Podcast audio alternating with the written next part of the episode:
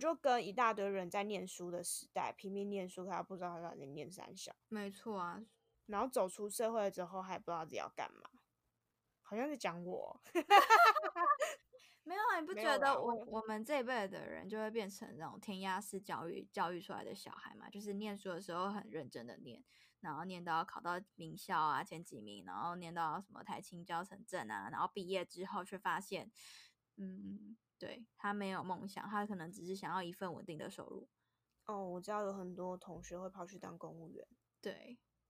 然后我都会觉得还蛮浪费的，因为就脑袋也很好使，创意力应该也够高，可是最后却选择一个因为社会教育他们要稳定啊，他们可能觉得稳定是一件重要的事情，所以他们选择稳定的生活。可是我觉得我，我其实不评价追求稳定或不追，就或或追求创新，这我觉得没有对错。可是我的意思是，这些人他可能也许爱冒险，可是他会被社会框架绑住，对，或者是他周边的亲友认为说，你去考一个高考，然后做一个稳定的工作是最棒的选。对，因为大家都在降低风险，那造就了就觉得是算是可惜吧。对啊，我会觉得可惜啦。其实我觉得蛮可惜的，而且我觉得很多时候不敢冒险是很可惜的事情。就是你不去冒险，你根本不知道自己的极限在哪里啊！哎、不过我觉得这有时候是天性、欸，哎，就是有一些人就是爱冒险，有一些人就是趋向保守，就跟买股票是一样的。可是趋向保守的人，他会显现出保守。我的意思是指，有一些他可能心里是会冒险，但是他却选择被压下来。嗯，就是选择走一条符合家长期嗯望别的人路，期待，对，越讲越哀伤。过啊，就觉得那我们要怎么处理这样的爸妈？诶、我没有这样的爸妈诶、你有吗？没有，我觉得你爸妈比你爱冒险。我是我是一个爱冒险的人啦，没有我妈不爱冒险，我妈是那种就是在高压情况下，她会她会走出自己一条路的那种人，她是抗压性很高的那种，但是我我觉得我跟我爸算是愿意冒险的人，我觉得没办法，那就是就是天生，嗯，我妈也是会阻止你去冒险的人。没有，你妈你妈比较会担心风险的发生。应该说什么啊？他会让你去冒险，但是他觉得你冒的那个险太大的话，他就会很想把你拉住。所以还有他评估的方式，对，但是他的评估的方式没有逻辑可 言，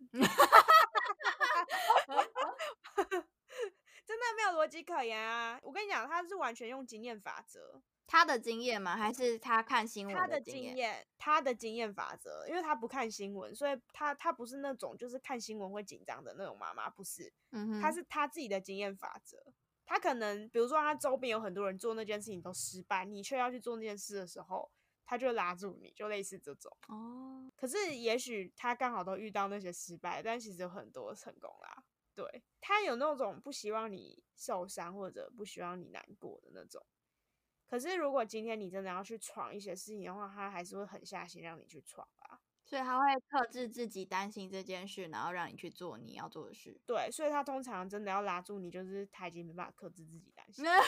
无法控制他自己，所以他只 好无法控制你。控对，对，没 错。没有，他他很有逻辑，好不好？你不要小看他，他超有逻辑的。 他的逻辑就是我不能控制我自己的东西，我就控制你。对，反正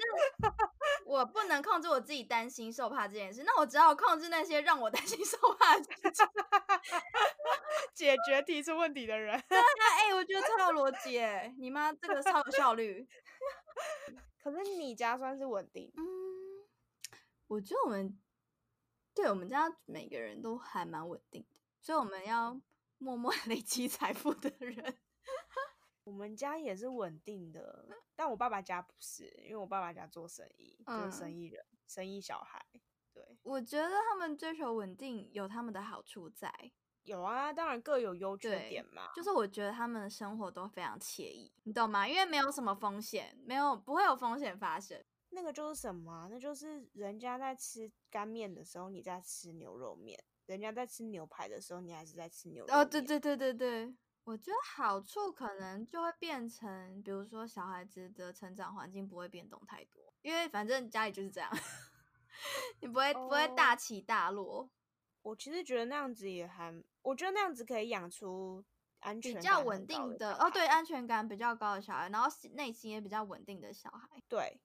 可是这样子的养出来的小孩的另外一种缺点就是，当他可以顺着潮流往上飞奔的时他候，们他会不选去择比抓较稳定的路，对。对，他就他就没有跟着起飞。对对对，但他可能就觉得稳定的好就好了，他不需要，反正别人大起大落，但我一样过得爽，有好有坏。但我在想，现在的社会到底哪一种人会过得比较适应力比较高？因为其实我们现在的社会变化性很高。哎、我我有跟你讲过啊，就是我们家不是都是很安逸小孩的嘛。对，可是你看，遇到这种事情，然后遇到很多状况，跟遇到你要掌握很多事情的时候，你有没有办法一个人杀出血路，完全是取决于你自己有没有把安逸的心拿掉。嗯，所以我觉得，如果是在乱世里面的话，可能需要会冒险的人吧。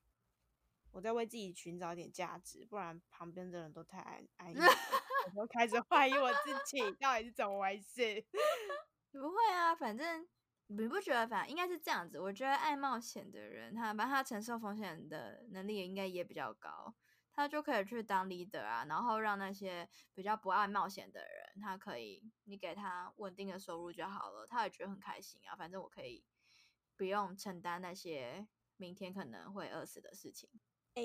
当 leader 要稳定哎、当 leader 如果不稳定也是蛮可怕的。我觉得应该是这样啦，因为我其实很认真在想哦，如果那个 leader 是很稳定的话，其实这个公司不会跟着起飞，可就是它一直会很稳下去定，可是其实我觉得是不同的时候需要不同的不同的 leader leader 对，对，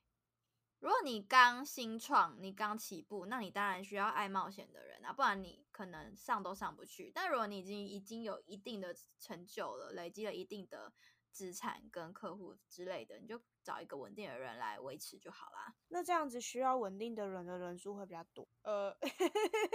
所以嗯你的意思就变成说，比如说像贾博士这种很爱冒险的人，贾博士算爱冒险吧，嗯，像他这种人，他就会在这个公司，然后这个公司起来稳定了之后，他就被 fire，然后他就到下一间公司再创新的，然后又再被被 fire，他就一直被 fire，他永远都会被 fire。不会啊，他不是你也可以一直一路带着公司往上走啊，对吧？ 也是啦，他真的是比较可惜一点。有太没有？然早后等走到了你一一直往下走，就是变成下坡路的时候，你就会被换掉 啊。反正人家已经用完你了，你已经带公司起飞了。那如果要下坡，我们找一不如找一个稳定的来就好。哎、你有没有看过《第二曲线》？ 没有哎、那是一本书吗？还是那是一本书，一本书。第二曲线就是在讲说，每一个人他要维持自己永远的向上爬，嗯他必须要创造他在第二个曲线上升。嗯那有点像是我们在经济学里面不是有边际效益吗？，对边际效益不是到最后会持平，天气效应递减？边际效益递减，所以你看到你的那个波形，就是成长的波形，到最后会是持平的，然后就慢慢往下，对不对？对，然后它那个第二曲线的意思就是说，当你发现你在持平的时候，你就要寻找下一个起飞点，然后你就要哦，改就变是自你己没有在成长的时候，你就要开始走别的路。对。当你开始觉得你没有在往前走的时候，你就要换一条路。嗯，它才能一直往上。对，这就是很多很多经理人都会说，如果你没有升职，你在同一个职位大概四年的时候，你就要换工作。因为那里可能没有你发挥的空间了。一个是没有发挥的空间，是一个；另外一个是你该学习的事情，你大多都学习完了。嗯，